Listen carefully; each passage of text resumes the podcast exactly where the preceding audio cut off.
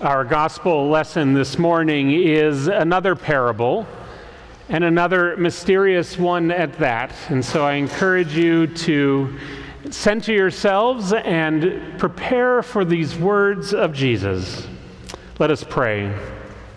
God, we ask your blessing upon this reading of your word. Amen.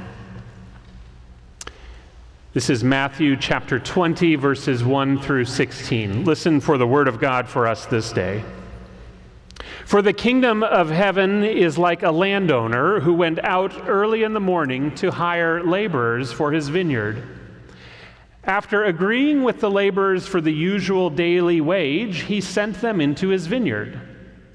When he went out about nine o'clock, he saw others standing idle in the marketplace, and he said to them, You also go into the vineyard, and I will pay you whatever is right. So they went. When he went out again about noon, and at about three o'clock, he did the same. And about five o'clock he went out and found others standing around. And he said to them, Why are you standing here idle all day? They said to him, Because no one has hired us. He said to them, You also go into the vineyard.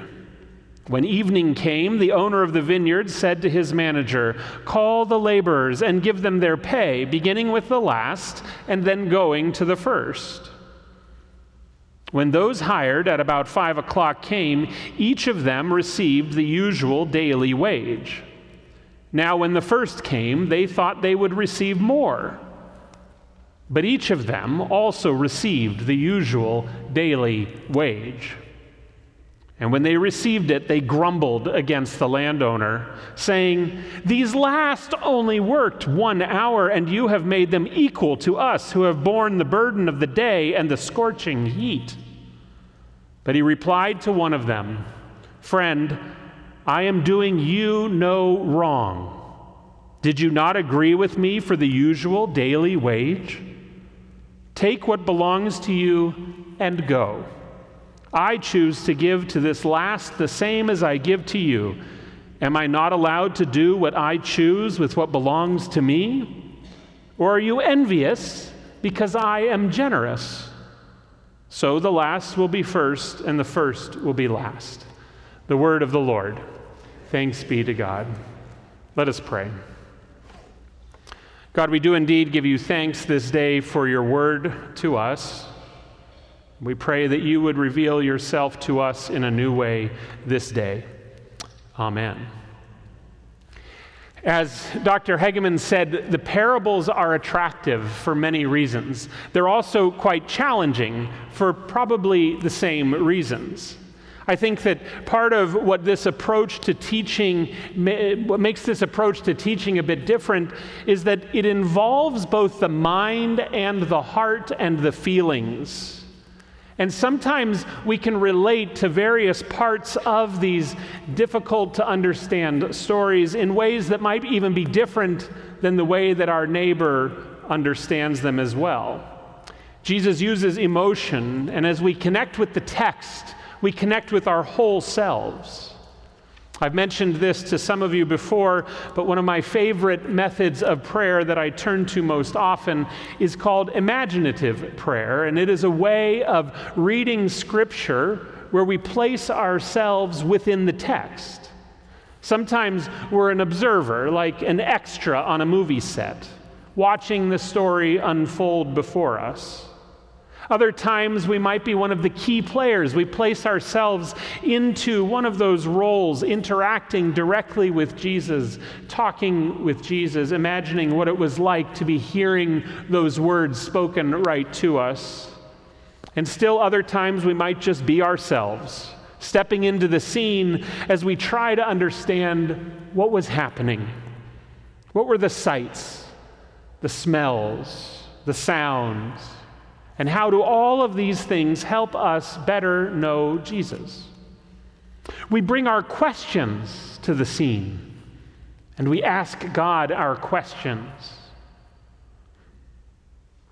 As much as our reading of Scripture continually shows us more about God and reveals more of Christ to us, I'm amazed, though, at how often Scripture points to our characteristics, human characteristics, and elements of the human condition as they are just as relevant today as they were 2,000 years ago.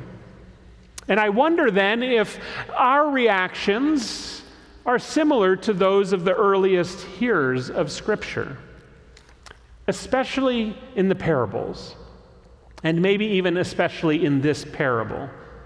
This parable has got to be one of the most unnerving parables for people to hear. And I wonder if it was as uncomfortable for people to hear then as it is now. But as unnerving as it is, it also absolutely reveals some parts of our human nature that seem to have been a part of the human story for a very long time. In fact, more than just the human story competition and comparisons of oneself to others and envy for what others have almost seems unavoidable. In some ways, it drives back to worth and our sense of self worth and how we value ourselves and our work.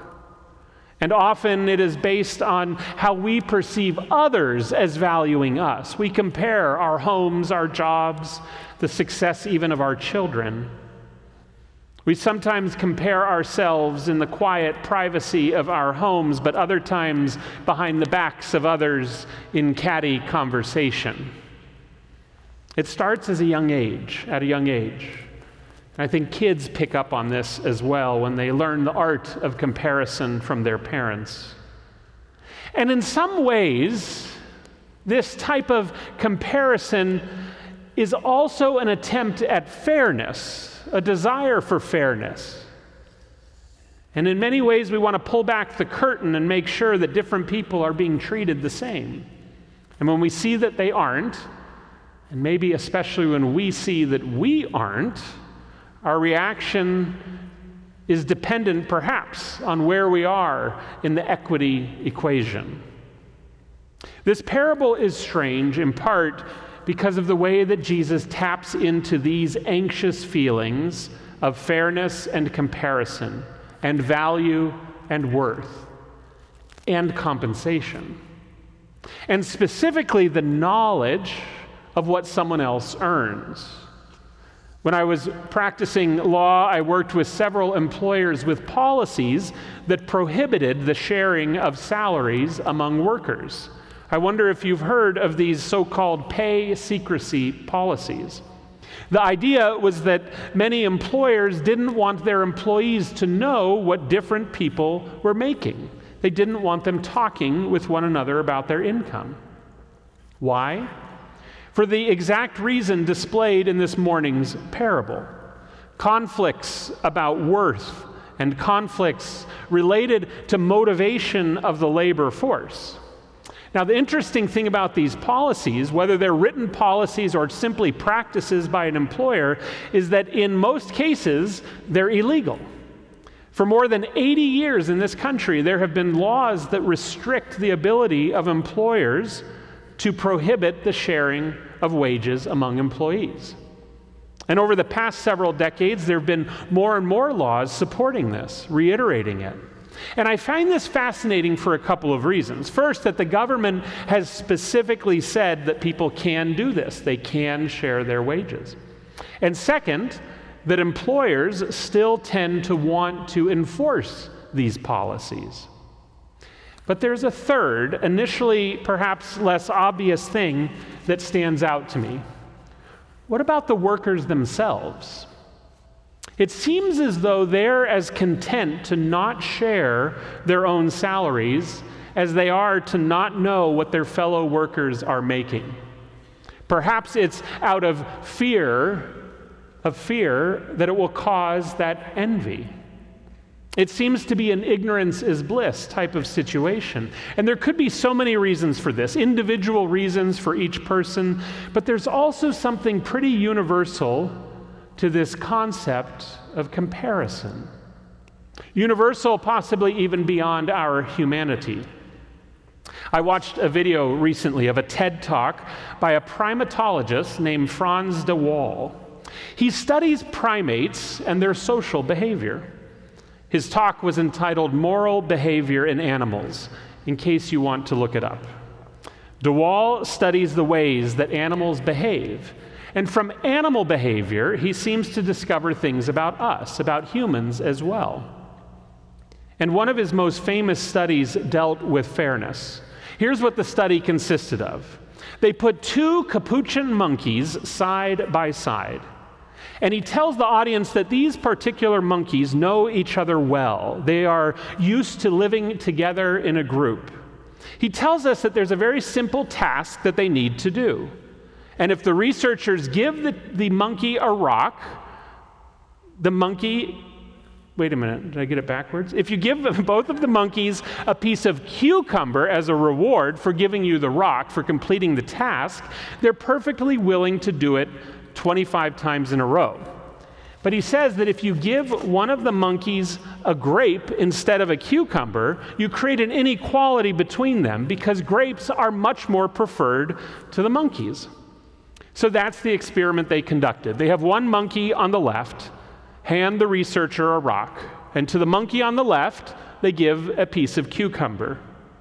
The researcher gives them the piece of cucumber in exchange for the rock, and this happens again a couple of times, and the monkey eats the cucumber. The monkey on the right does the same task, hands a rock, and the researcher gives the monkey a grape. De Waal has this to say. He says, The one who gets the first piece of cucumber is perfectly fine. The first piece she eats. Then she sees the other one getting a grape. So she gives a rock to us. That's the task. And we give her a piece of cucumber, and she eats it. The other one needs to give us a rock, and she does. And she gets a grape and eats it. The other one sees that. She gives a rock now to us again, and again gets a cucumber. And then the cucumber receiving monkey throws the cucumber back at the researchers and pounds on the plexiglass of the cage repeatedly. The monkey stops performing the task once it knows that the reward isn't fair. And so you see, there's this not just human, but fundamental desire to be treated fairly. And so, this parable, at first glance, is troubling for us. We may initially relate to that first hired worker, the one who was an early bird, ready to work and ready to earn the fair daily wage. And I wonder if when you were hearing when you were hearing this parable, if that's who you related to, if you found yourself relating to the early bird who at the end of the parable was waiting for everyone to get paid out and thinking maybe he'll get more, maybe he'll get a proportionately higher wage. But quickly, for those early workers, the story goes south. Rather than receiving proportionately more, they receive exactly what they were promised which turns out to be exactly the same as the workers who worked for just one hour. And they're told, take what belongs to you and go. The cucumber wasn't fair to them anymore, once compared with what someone else received for their work. Theologian John Shea writes that this reaction comes from a recording that is constantly running in our minds, a recording that goes something like this If someone is getting what I am getting, but hasn't put in as much work as I have, I am being cheated. He asks, Is there any other way to see this? Shea writes, Most of us have this tape running continually. This makes us, in the language of the parable, grumble ready. I love that phrase grumble ready. We're ready to grumble, and it makes sense that we would be. Humans, and it would seem monkeys, are wired to view everything from our own point of view, the point of view of our well being. If it's good for us, we're excited. But if it somehow demotes us or diminishes our work, then, like the early workers, we cry out, You have made them equal to us who have, been, who have borne the burden of the day and the scorching heat. But then the landowner's question comes back after reminding the early workers that they were paid exactly what they were promised. The questions back are hard to hear.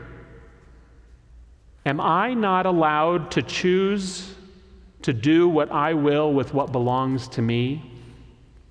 Or are you envious because I am generous? Are you envious because I am generous. This, of course, is a translation from the Greek, and I actually looked up the Greek and was surprised by what I learned.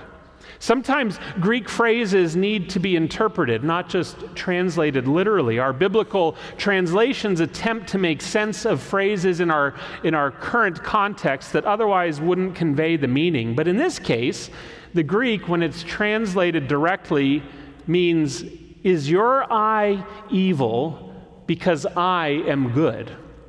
Is your eye evil because I am good? I see why the translators changed the question because our version, the way we read it, does make a little more sense. Are you envious because I am generous? But this idea of the eye becoming evil, the eye we get, which sees others in a way that sees them being treated better than we are, do our eyes become evil?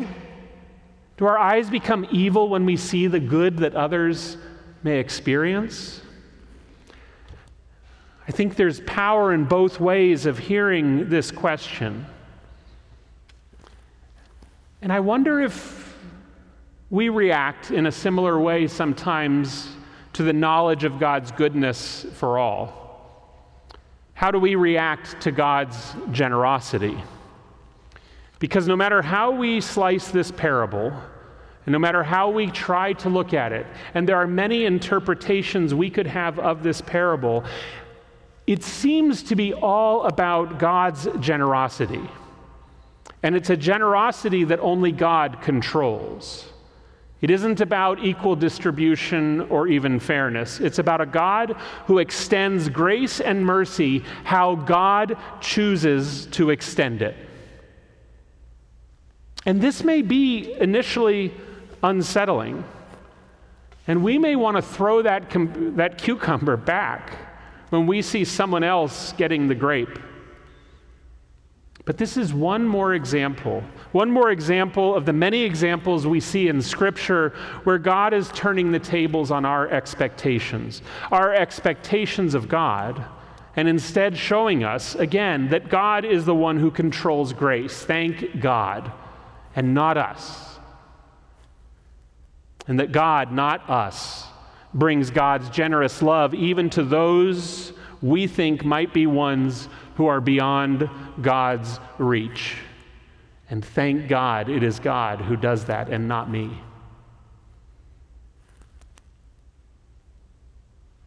And I'll be honest, I have struggled with this at times in my life where I have asked God, How can you extend grace to this person? And yet it is not mine to extend. It is the grace of God. Thank God. Over and over again, and right in this very section of Matthew's gospel, Jesus is changing expectations. He's trying to explain what it means to receive grace and what it means to be undeserving of grace and what it means to be welcomed by God along with all the others who are welcomed by God. And this truly is good news, even when it doesn't feel fair. But the real question for us then, us individually, is how do we respond to God's goodness and grace? The undeserved goodness and grace that God has for us. Does God's grace make us bristle and turn our ugly eye because we experience people in our lives who we think should be beyond God's grace? Or does God's goodness and grace cause us to give thanks and to learn to live in a way that reflects God's goodness and grace to a world that is filled with people so in need of knowing that they are loved. And I can't help but wonder if God is also calling us to live in the world in a way that lavishes grace on others. Grace that might look more like grapes, sharing resources with those who have less, caring for those who we might not even think are deserving. And so, yes, this parable is about God's grace. And grace is ultimately linked to salvation. But perhaps this parable is also about the here and now. How is God calling you to live like God in how you, in how we as a church care for those in the valley and throughout the world, and people who we might think are undeserving? We don't know why some of those workers in the parable were, were hired later than others. We don't know their stories. What we know is that they were cared for and that their families were cared for. And God's grace upon grace is precisely what we are called to live and be.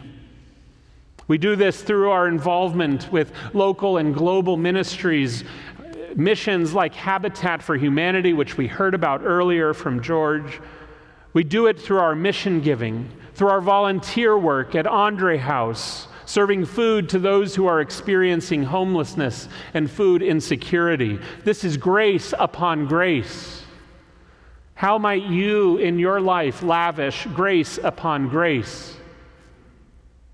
And as we reflect on our own lives, our own sin, our own failings, our own inadequacies, when we examine our own lives, Perhaps we recognize that instead of placing ourselves in the shoes of the early bird workers, perhaps we find ourselves as one of those workers hired at the end of the day. The ones who received that grace of a day's wage for the hour of work. When we find ourselves as ones who are in need of the generous grace of God, maybe then, maybe then it is that we look to Christ we see the eyes of Jesus with his arms outstretched, giving us our daily bread. And we say, Thank God. In the name of the Father, and the Son, and the Holy Spirit. Amen.